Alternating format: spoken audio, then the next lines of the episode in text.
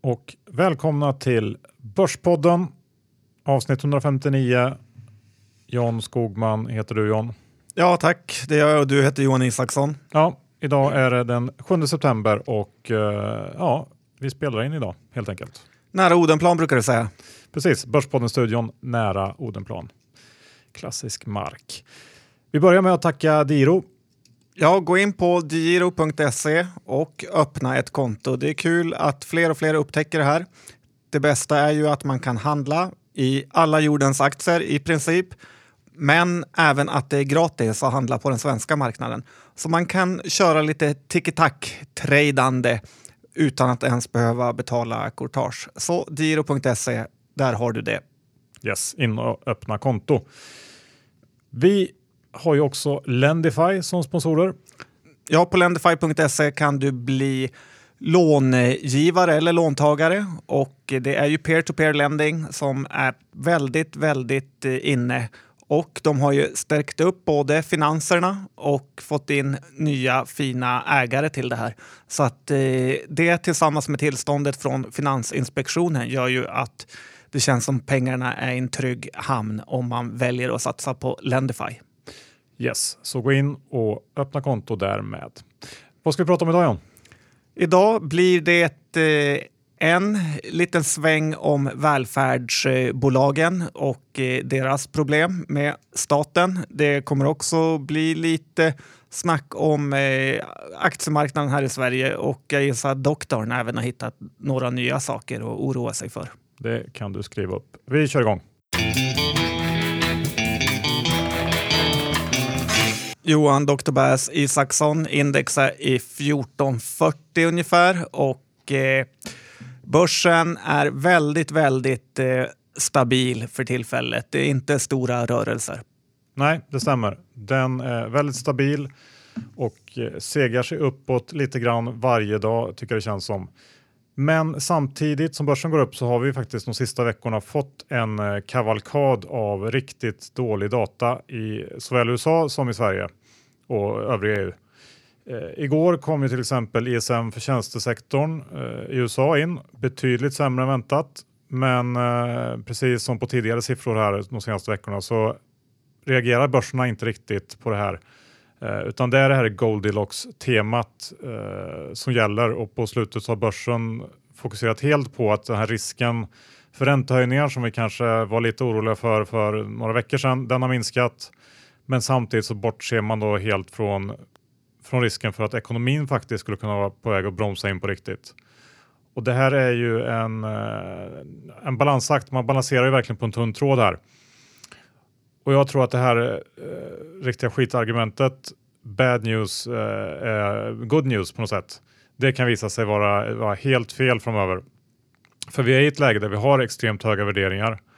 Då får det varken bli för varmt eller för kallt i ekonomin. Eh, och om vi skulle vända ner här, då är, då är fallhöjden faktiskt riktigt, riktigt stor. Och då har man dessutom då ingen, ingen ränta att sänka till exempel. Och utöver det här då så har vi faktiskt eh, en del stora events här under hösten som vi kanske snart börjar oroa oss för. Vi har ju presidentvalet i USA där eh, det på slutet varit ganska jämnt i, eh, i opinionsundersökningarna. Och vi har även den här folkomröstningen i Italien där man ska rösta om eh, konstitutionen.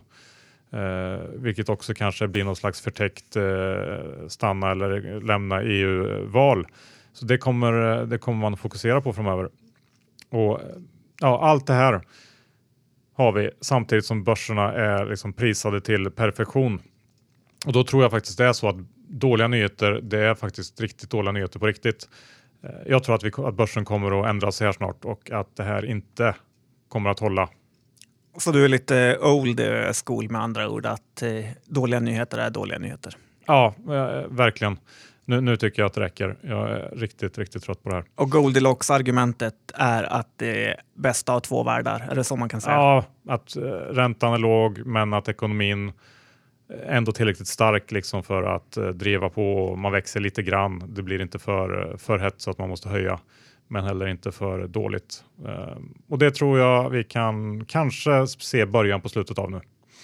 Jag tänkte också flika in en liten avslutande Eh, reflektion kring hela det här och det är ju att eh, eh som jag nämnde i början så har vi fått dålig statistik även i Sverige på slutet. Och eh, kan vara så att även Sverige börjar foga in sig i, i det här globala tillväxtledet. Det vill säga att vi inte har någon tillväxt här heller som i resten av världen. Det vore konstigt om vi skulle växa i all oändlighet när resten av världen eh, står still typ. Och eh, om det är fallet, då tror jag att man ska börja fundera kring, eh, kring de innehav man har i, i småbolag och medelstora bolag som verkligen har eh, outperformat storbolagen de senaste åren. Och eh, ja, det är någonting man kan titta lite mer på tycker jag. Ja, det är spännande. Å andra sidan gör ju den extrema stabiliteten med börsen att det känns som att man vågar ge sig in mer och mer eftersom de här stora svängningarna inte inträffar. Eh, det värsta man kan se är nästan en 0,4 neddag som direkt följs upp av lika mycket upp. Så jag blir mer och mer positiv, vilket i och för sig är väldigt farligt det också. Ja, det är säkert det man ska vara. Jag såg Goldman Sachs var ute med någon, eh, någon eh, rapport här för någon dag sedan eh, då S&P hade gått upp, eller inte hade rört sig mer än 1 procent per dag under 40 handelssessioner i rad. Något sånt tror jag det var. Och då var det så att i 100 procent av gångerna det hade hänt så var, stod börsen en dryg 1 procent, 1,5 procent högre månaden efter. Så att det talar väl för att du har rätt där. Vi får se helt enkelt. En annan grej som jag tänkte ta upp som eh, nu när jag letar efter lite mer sämre eh, tecken. Det är det här med TED-spreaden. Alla som var med under finanskrisen kommer ihåg TED-spreaden. Gör du det? Ja. ja, det är en klassiker. Det är skillnaden mellan Libor och USA-räntan om jag kommer ihåg rätt. Ja, precis. Mellan, mellan den ränta som bankerna lånar till varandra eh, på och statsskuldväxeln. Och eh, det här var ju under en period, för att gå tillbaka till finanskrisen, någonting man pratade väldigt, väldigt mycket om. Uh, för att det här är helt enkelt ett sätt att mäta stress och, och kreditrisk i, i det finansiella systemet kan man säga. Så ju högre spreaden är, desto högre är ja, risken, stressen i systemet.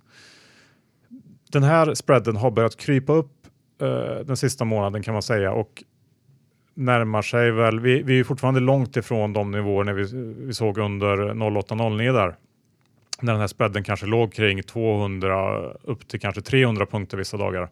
Men den har ändå kommit upp över 50 punkter på slutet, vilket faktiskt är den högsta nivån, jag tror sedan 2011, inte helt säker. Men det där är också någonting som man kanske ska eh, hålla ögonen på. Jag vet också att det finns eh, en del som som förklarar det här via någon typ av eh, teknisk ändring i regelverket i USA som trycker upp eh, den här spreaden där. Jag vet inte riktigt om det stämmer eller inte. De här förändringarna tror jag ska komma i oktober så att eh, man kan väl se att om, om det här fortsätter att hålla sig på höga nivåer eller stiga efter det så är det någonting annat som, som påverkar. Spännande, spännande. Ja. Sen måste vi ha en Jan Skogman topp inflikning även den här veckan. Det här, den här veckan måste det vara Jessica Almenäs som eh, tar den uh, utmärkelsen. Ja, hon var ute på DI-TV och eh, snackade över hur hon brukar göra lite klipp. Precis, hon, eh, de frågade om hur hon investerar sina pengar och eh, ett stalltips där som var väldigt säkert var ju lägenheter. De, de går alltid upp sa hon. Hon hade precis flippat en lägenhet och tjänat över en miljon kronor det kanske är dags att avfärda det här. Det finns ingen spekulation i svensk bostadsmarknad argumentet nu. Eller? Nej, den eh, finns ju i och med de enorma pengarna som verkar gå att göra i nyproduktion. Och vi får ju komma ihåg att 2006, vi har sagt det förut och vi säger det igen, så var den mest eh, sålda boken i USA Buy it, fix it, flip it. Och eh, då slutade det ju i katastrof. Så att eh, det finns ju en hel del att eh, vara lite bekymrad för på just den här sektorn. Så är det. Ska vi gå över till en annan sektor som har haft det lite tufft på slutet? Jag tänker på välfärdsbolagen som eh, rasade, får man väl säga, med dagens mått mätt. De tappade 5 på börsen förra veckan eh, och kanske lite mer dagen efter på att eh, den här välfärdsutredningens rapport hade läckt där bland annat fanns eh, uppgifter om hur man skulle räkna ut eh, ja, nya avkastningskrav och så där för de här välfärdsbolagen. Kommentar på det Jan? Ja, det är ju en eh, ganska gedigen utredning och eh, som du sa har den skapat mycket dramatik på aktiemarknaden. Men det har ju snackats väldigt mycket om det här både i tidningar och tv så att jag tänkte måla ut dragen på ett annorlunda sätt. Och eh, det är ju så att eh, sossarna och komparna vill införa någon typ av vinsttak eh, för de här företagen. Och eh, de hävdar ju alltid att vinsten ska gå tillbaka till verksamheten. Och det här är ett argument som jag hatar. För det är lite av samma argument som att invandrarna tar våra jobb. Det vill säga att man tror att det bara finns ett sätt att driva verksamheten på. Eller att det bara finns en viss mängd jobb. Och med det här resonemanget som utredningen kör så är det ju att eh, så borde Coop vara ett av Sveriges eh, bästa Välfärdsbolag. Precis Johan. Nej, så borde Coop vara ett av Sveriges bästa företag när det istället är ett av Sveriges sämsta. Och eh, det är ju så att kooperativet äger Coop och vinsten ska gå tillbaka till medlemmarna, alltså de som handlar på Coop. Och det här borde ju vara en helt överlägsen affärsmodell jämfört med Icas där Ica-handlaren själv vill ha vinsten.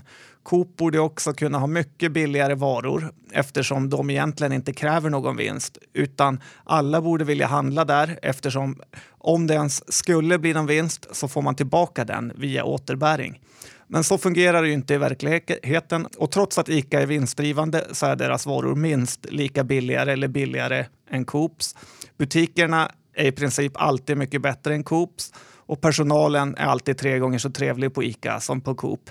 Och överför man det här till svenska skolan så blir ju slutsatsen helt eh, densamma. Det går att driva skolor på ett annat sätt än kommunen gör och dessutom går det att göra det bättre och tjäna pengar. Det är oändligt mycket viktigare för en privat vårdcentral eller en akademediaskola att vara bra för annars söker sig de sjuka eller eleverna söker sig till andra skolor. En kommunalskola de bryr sig helt enkelt inte om de är bra eller inte utan den bara finns där, precis som Coop. Och sen ska vi komma ihåg att eh, sen det privata ägandet gick in i skolan och sjukvården så har ju villkoren för de anställda blivit mycket bättre.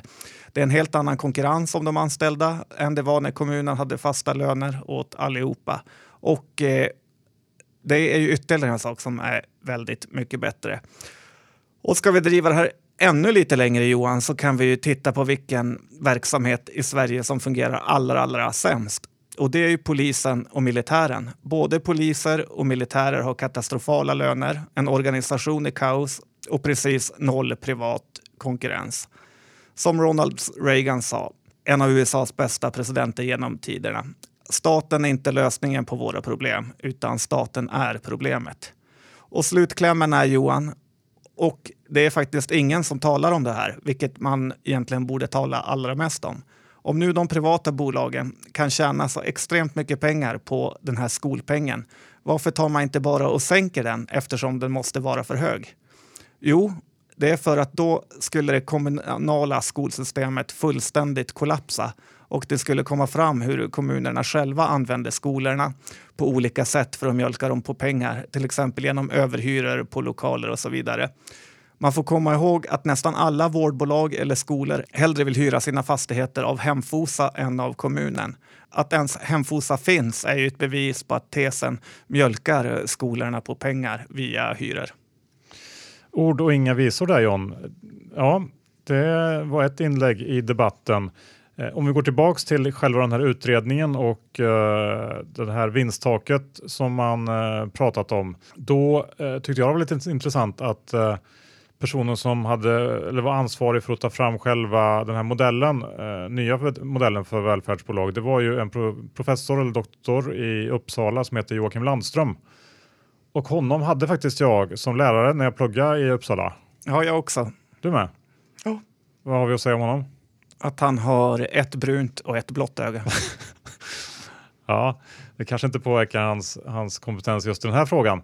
Men eh, han var i och för sig en, en, en duktig lärare, kommer jag ihåg att jag tyckte. Men han har kanske ett visst mått av storhetsvansinne i sig ändå. För att jag kommer ihåg när Vin och sprit skulle säljas ut av staten och eh, man fick ja, skicka in anbud för att sälja Vin och Sprit så att säga. Eh, det var Goldman Sachs, det var Carnegie, Morgan Stanley och så vidare. Och Joakim Landström som skickade in en propå. Kan ha varit nära, jag vet inte, men han fick inte det här uppdraget. Eh, och jag tror också att man ska väl vara ganska sådär sval kring hela den här grejen för att det känns väldigt orimligt allting att, att det här skulle gå igenom. Det finns ju, många har sagt innan, det finns ju ingen politisk eh, majoritet eller politiskt stöd heller för det här och eh, ja, det, det är nog eh, ganska liten risk för att någonting faktiskt händer. Jag såg att SCB hade tittat och räknat lite grann på hur det här skulle påverka en del av välfärdsbolagen och eh, de eh, menar, vilket jag tyckte var ganska intressant, att det skulle utplåna det egna kapitalet i en hel del av eh, bolagen. Om vi tar Attendo som exempel så skulle de behöva skriva ner eh, goodwill på bolag de har köpt och skapa ett, ett kapitalbehov på nästan 4 miljarder. Det får man då ställa i relation till börsvärdet på 13-14 miljarder. Academedia skulle av samma orsak behöva ta in ungefär 2,4 miljarder i nytt eh, eget kapital. Eh, så att det här skulle ju vara förödande eh, om SCBs uppgifter stämmer för hela den här sektorn. Och eh, det känns ju, det känns ju väldigt orimligt helt enkelt, tycker jag. Ja, verkligen. Å andra sidan har de här bolagen i princip dubblats från sina introduktionskurser. Så lite stryk kan de eh, gott ha. Absolut, de, de eh, var ju rätt dyra innan där och vi pratade ju bara för några veckor sedan om att det kanske var läge att ta hem lite vinst i Attendo och eh, Academedia. Så att det här är ju ändå bolag man kan hålla koll på och köpa om det droppar lite mer. Uh, för att bara avsluta det här så tror jag om man tittar på alla de här så är det väl egentligen eh, Capio kanske som har en ganska stor del av sin verksamhet utomlands som skulle påverkas minst av det här. Uh, de är också ganska kapitalintensiva vilket påverkar uh, ja, hur mycket pengar man kan tjäna helt enkelt, vilket då är bra. Så att de påverkas minst av, av den här, det här förslaget och Academedia ligger i andra änden. De är kapitallätta och har väldigt stor Sverige-exponering helt enkelt. Ska vi lämna skol och vårdvärlden och gå vidare till dricksvattenvärlden?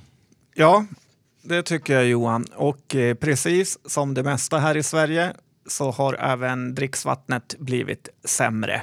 Och eh, det har rapporterats om det här på nyheterna. Och det som är intressant med det är att eh, Carlsberg äger Ramlösa och eh, kanske kan jobba upp vinsten här lite. Det är ju lite av världens största marknadsföringsknep med hur man kan sälja en liter Ramlösa dyrare än en liter mjölk. För att fixa fram en liter Ramlösa krävs i princip att du sprutar in lite kolsyra i vattnet som du hämtat från en brunn. Medan att ta fram en liter mjölk så krävs det en kossa, en mjölkmaskin, transportera mjölken från bondgården till mejeriet, pastörisera den så bakterierna försvinner. Och utöver när allt det här härket är gjort så ska mjölkens hållbarhet bara vara ungefär en vecka medan Ramlösan kan stå där i 200 år.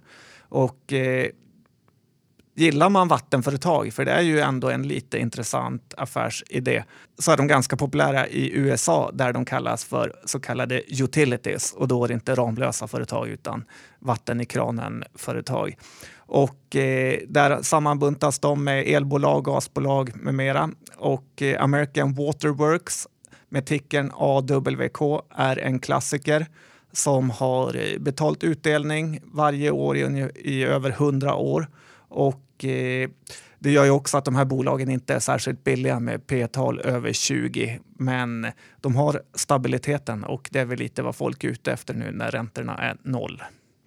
Ja, du kan nog vara någonting på, på spåren där. Jag har för mig att eh, Michael Burry, stjärnan ifrån The Big Short, eh, faktiskt har just vatten och eh, kanske vattenbrist som ett av sina stora investeringsteman efter att han eh, cashade hem på att korta amerikanska bostadsobligationer. Ja, låter spännande. Ytterligare ett sätt att se hur kommunerna missköter sina uppdrag. John, vi ska inte bara prata eh, makro och välfärd. Vi ska även gå in på lite bolagsspecifika eh, uppgifter. Clas Olsson kom med en rapport som eh, vid första anblick såg ganska kass ut idag, men aktien är upp. Ja, hemmafixarens favorit och eh, som du sa, vid en första anblick så är man inte imponerad, men Tittar man lite djupare och ser på analyserna som skrivs om det här så säger Carnegie att det är ev ebit 11. Så att den här värderingen är ju inte jättefarlig och dessutom är det utdelning om en vecka på 4% Så Clas Olsson kämpar på i valuta mot vind men verkar ha en verksamhet som är ganska stabil och bra ändå. Ja, det känns ändå trist och inget jag skulle köpa här. Vi går vidare till uh, Ticken Pay i USA. Ja, Verifone. Ett, ett av dina, dina reka får vi säga. Jag vill gärna distansera mig från det här, men vad har hänt där? Den aktien har ju inte gått särskilt bra John. Nej, Pay, som du sa, tickern heter ju egentligen Verifone och de sköter alla kreditkortsbetalningsterminaler i världen som man kan se. Och eh, det här var ju ett eh, intressant case tyckte jag i veckans aktie för evigheter sedan. Rapporten som kom här i början av veckan var ju en katastrof och aktien gick ner 18 procent. Det här visar ju ytterligare hur extremt svårt det är att lyckas på andra marknader än sin hemmaplan som investerare alltså. Man har ju otroligt många nackdelar när man försöker investera i utlandet och jag har gått bort mig flera gånger här i år på till exempel Renault Norden. Och eh, dessutom är det ju snårigt med redovisningen i USA. De guidar för en årsvinst som gör att bolaget ser ut att ligga på P9 och det känns ju extremt billigt för ett eh, teknikbolag i, i den här nischen. Men tittar man lite närmare så är det en drös med EU-poster där det till slut eh, hamnar på minusresultat för bolaget. Och jag förstår faktiskt inte ens hur det kan vara tillåtet att hålla på med guidning som ger en uppfattningen att man är på P9 och sen är det eh, röda siffror till slut. Men jag kanske ska hålla mig här hemma i framtiden. Ja, det där som du beskrev nyss, det är ju alltså non-gap versus gap earnings i eh, praktiken. Ja, jag tycker att det är fortfarande att det är ett, eh, ett riktigt uh, otyg att det där finns och att det får pågå. Uh, men uh, så är det. Vi går vidare John till uh, Börsveckan som faktiskt tittade på just de två bolag som du tittat på, Starbreeze och Paradox nu senast. Ja, de gjorde en jämförelse mellan de här bolagen och då kom Börsveckan fram till att det var fördel Starbreeze så att det ska bli spännande att eh, välja det här. Nu har även Börsveckan ställt sig på Avanza-mannens sida medan jag står på Per Hs sida i, Star, i då Paradox. Det känns som en väldigt spännande match. Ja, den är spännande den matchen Johan. Det är den. Jag tänkte säga några ord om Telia. Jag är ju faktiskt eh, en av få där ute som har varit lite positiv till Telia och jag har försökt. Jag har verkligen försökt John. Men det här bolaget gör ju verkligen allt eh, för att få de få som gillar aktien att ta avstånd eller att vilja ta avstånd. Nu var de ute och snacka i eh, någon av de här nya Breakit eller det digital om division X här i veckan. Division X då är Telias eh, enhet som ska investera i nya teknikbolag. Och det här känns ju så fruktansvärt fel på så ofantligt många plan. Till att börja med så vet jag inte hur de tänkte med namnet Division X. Men eh, om vi bortser från det så vill man ju verkligen inte att Telia ska ge sig ut och vräka pengar över usla startups inom sådana här heta områden som Internet of Things och e-hälsa. Eh, man vill att Telia ska vara riktigt, riktigt tråkiga. De ska spara så mycket det bara går och de ska fortsätta att bygga ut den här digitala infrastrukturen som de håller på med och som jag fortfarande tror faktiskt eh, kan vara lite mer värdefull än vad marknad, marknaden just nu värdesätter den till. Man vill inte ha de här tjänstemännen som springer runt med pengar som brinner i fickorna och gör de här usla investeringarna. Jag tycker att om man bara tittar lite, lite i backspegeln så har man ju facit. Hela den här Eurasia-härvan som pågått i massor av år nu och som de är på väg äntligen att harva sig ut. Det är egentligen exakt samma sak fast bara ett annat tema. Då var det hett att växa i konstiga eh, gamla ryska eller sovjetiska länder och nu är det istället eh, eh startups inom techsektorn. Men det, det, kommer att gå precis lika illa det här. Så att, eh, sluta gärna direkt med det här, eh, Johan. Ja, jag tycker att det börjar närma sig kicken för Johan faktiskt. Eh, Danne Lid heter han va? Ja. Han har inte presterat något shareholder value på evigheter utan aktien går ner. Han är en bra snicksnackare och ser lite tuff ut. Men nu är det dags att leverera tillbaka till de som äger bolaget. Och då håller jag med dig, det funkar inte att köpa Spotify för att eh, vara tuff, utan nu behöver vi en ny man på rätt plats. Ja, nu ska man i och för sig eh, säga att det är ju ganska små summor i sammanhanget eh, som det handlar om för Telia som är ett jättebolag och de investerade en dryg miljard förra året i den här typen av bolag. Men det spelar ingen roll egentligen. Det är signalen som, eh, som är det viktiga. Det är principen som är det viktiga. Ja, jag säger som Charlie Munger. Är inte värt att göra alls, är inte värt att göra bra heller. Nej, och ungefär så tror jag David Mindus tänker, eh, Sagax vd, som kanske skulle kunna på något sätt vara Sveriges svar på Charlie Munger. Nej, det är han nog inte. Men han är väldigt smart. Ja, det är han. Han är ju ett eh, fenomen och har skapat eh, oändliga mängder shareholder value till de som har vågat följa honom. Ja. Man får nog säga att han är den smartaste hjärnan inom svensk fastighetsmarknad. Eh, han var först, först ut bland fastighetsbolagen med att eh, ge ut preffar och han lanserar idag ett nytt aktieslag. En D-aktie som ger fast utdelning men som är utan preferens. Och eh, det här är då någonting han har hittat på för att eh, ratinginstituten ska gilla Sagax. Och det har blivit mycket viktigare på slutet eftersom man har fått en allt större del av upplåningen via obligationsmarknaden och inte bank, eh, bankupplåning. Och ja, om eh, jag får gissa så tror jag att fler fastighetsbolag kommer att följa David i det här och ge ut den här typen av eh, aktier utan preferens. Ja, David Mindus har ju varit en ledare i många år, både finansiellt och eh, fastighetsiellt. Så det är nog bara att följa på. Ja, ska vi fortsätta hoppa lite med liksom ganska eh, raska kliv och hoppa över Atlanten igen och snacka lite om eh, Bill Ackmans senaste investering. Han har haft det tufft på slutet. Ja, och nu går han in i den fallande kniven. CMG, eller Chipotle Mexican Grill, de som säljer mexikansk mat i USA. Och eh, här har ju Bill Ackman gått in och köpt på sig nästan 10% av Chipotle. Aktien handlas kring låga 400 men gick upp massor på den här infon i, på eftermarknaden när det kom ut. Och eh, vad Ackman nu ska hjälpa till med att styra upp det här bolaget är ju lite oklart. Han får, eh, eller jag får en lite larger than life-känsla av honom då han verkar tro att han vet allt trots att det går i precis motsatt eh, riktning. Det är läkemedel i Valiant, ja. Valiant och vi har att han är tokkort i Herbalife och sen nu snabbmat i Chipotle. Så han är väl lite som oss Johan, tror han vet det mesta.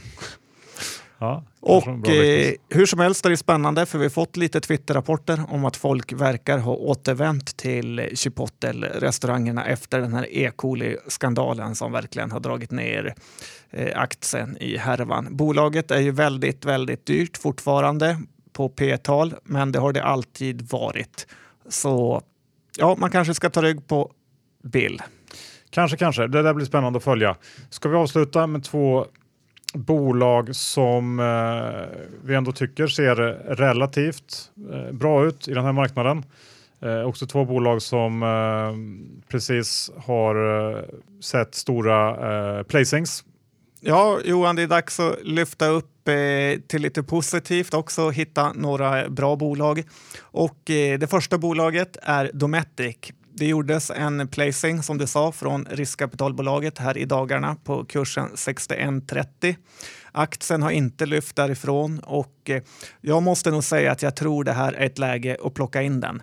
Alla bolag inom den här sektorn går bra och eh, för er som inte vet så tillverkar Dometic kylskåp och inredning till husbilar och husvagnar. Tittar man på KABE så tar den aktien all time high. Tour Industries som eh, var ett av Didner-grabbarnas favoritpick. Tog all time high igår. Thule som är fritidsutrustning tar all time high. Phoenix tar all time high. I princip alla bolag inom den här sektorn är uppe på all time high.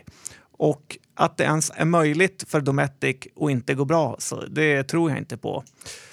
Jag tror att det här är ett solklart köp faktiskt, i alla fall på ett halvårs sikt. Det negativa är stämningen som hänger över dem från USA eh, angående några kylskåp som hade exploderat eller något. Men det här var en väldigt liten eh, stämning rörande få personer också, så att jag tror inte att det är mycket att oroa sig för. Pengarna var också reserverade.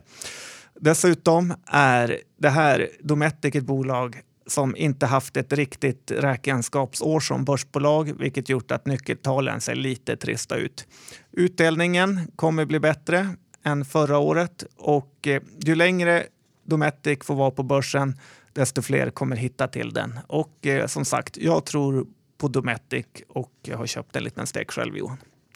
Spännande. Sen har vi ju eh, Shot eller Scandic Hotels. Ja, Shot gillar ju du. Det här är aktien Scandic Hotels och eh, det är ju lite högkonjunktur deluxe här i Sverige.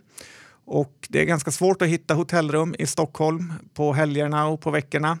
Scandic eh, är ju också ett bolag som är nytt på börsen och där gjordes en placement på kursen 69,50. Nu står den i 73 intervallet ungefär. Det här bolaget eh, valde i samband med sitt första år på börsen att inte ge någon utdelning alls för att eh, styra upp balansräkningen ytterligare och eh, det kan ju ha skrämt iväg en del placerare. Nu kommer man börja göra utdelning för nästa år förmodligen och då kan man skyffla ut ganska mycket pengar. Värderingen är inte heller farlig då de kommer tjäna ungefär 5,50 i år, vilket ger ett P-tal på ungefär 12-13 och eh, nästa år är det ännu lägre P-tal ner mot eh, 11 och eh, för då kommer massa besparingar att slå igenom. Jag tycker det här är för billigt för att ignorera och tittar man på amerikanska hotellkedjor som är noterade, typ Starwood Hotels, så är värderingen där betydligt högre. Här hemma jämför en del med Residor och eh, säger att det är billigare, men det är lite som att jämföra en olympiker med en paralympiker. För det här är två helt skilda bolag och Residor har gjort eh, folk besvikna under en tioårsperiod medans Scandic är en av Sveriges mest kända kedjor och förtjänar definitivt ett premium. Bra John, tack för det. Varsågod.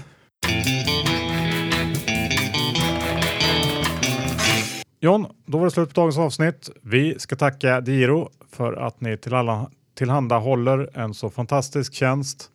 Gå in, öppna upp ett konto. Har ni under en miljon på den depån så handlar ni gratis.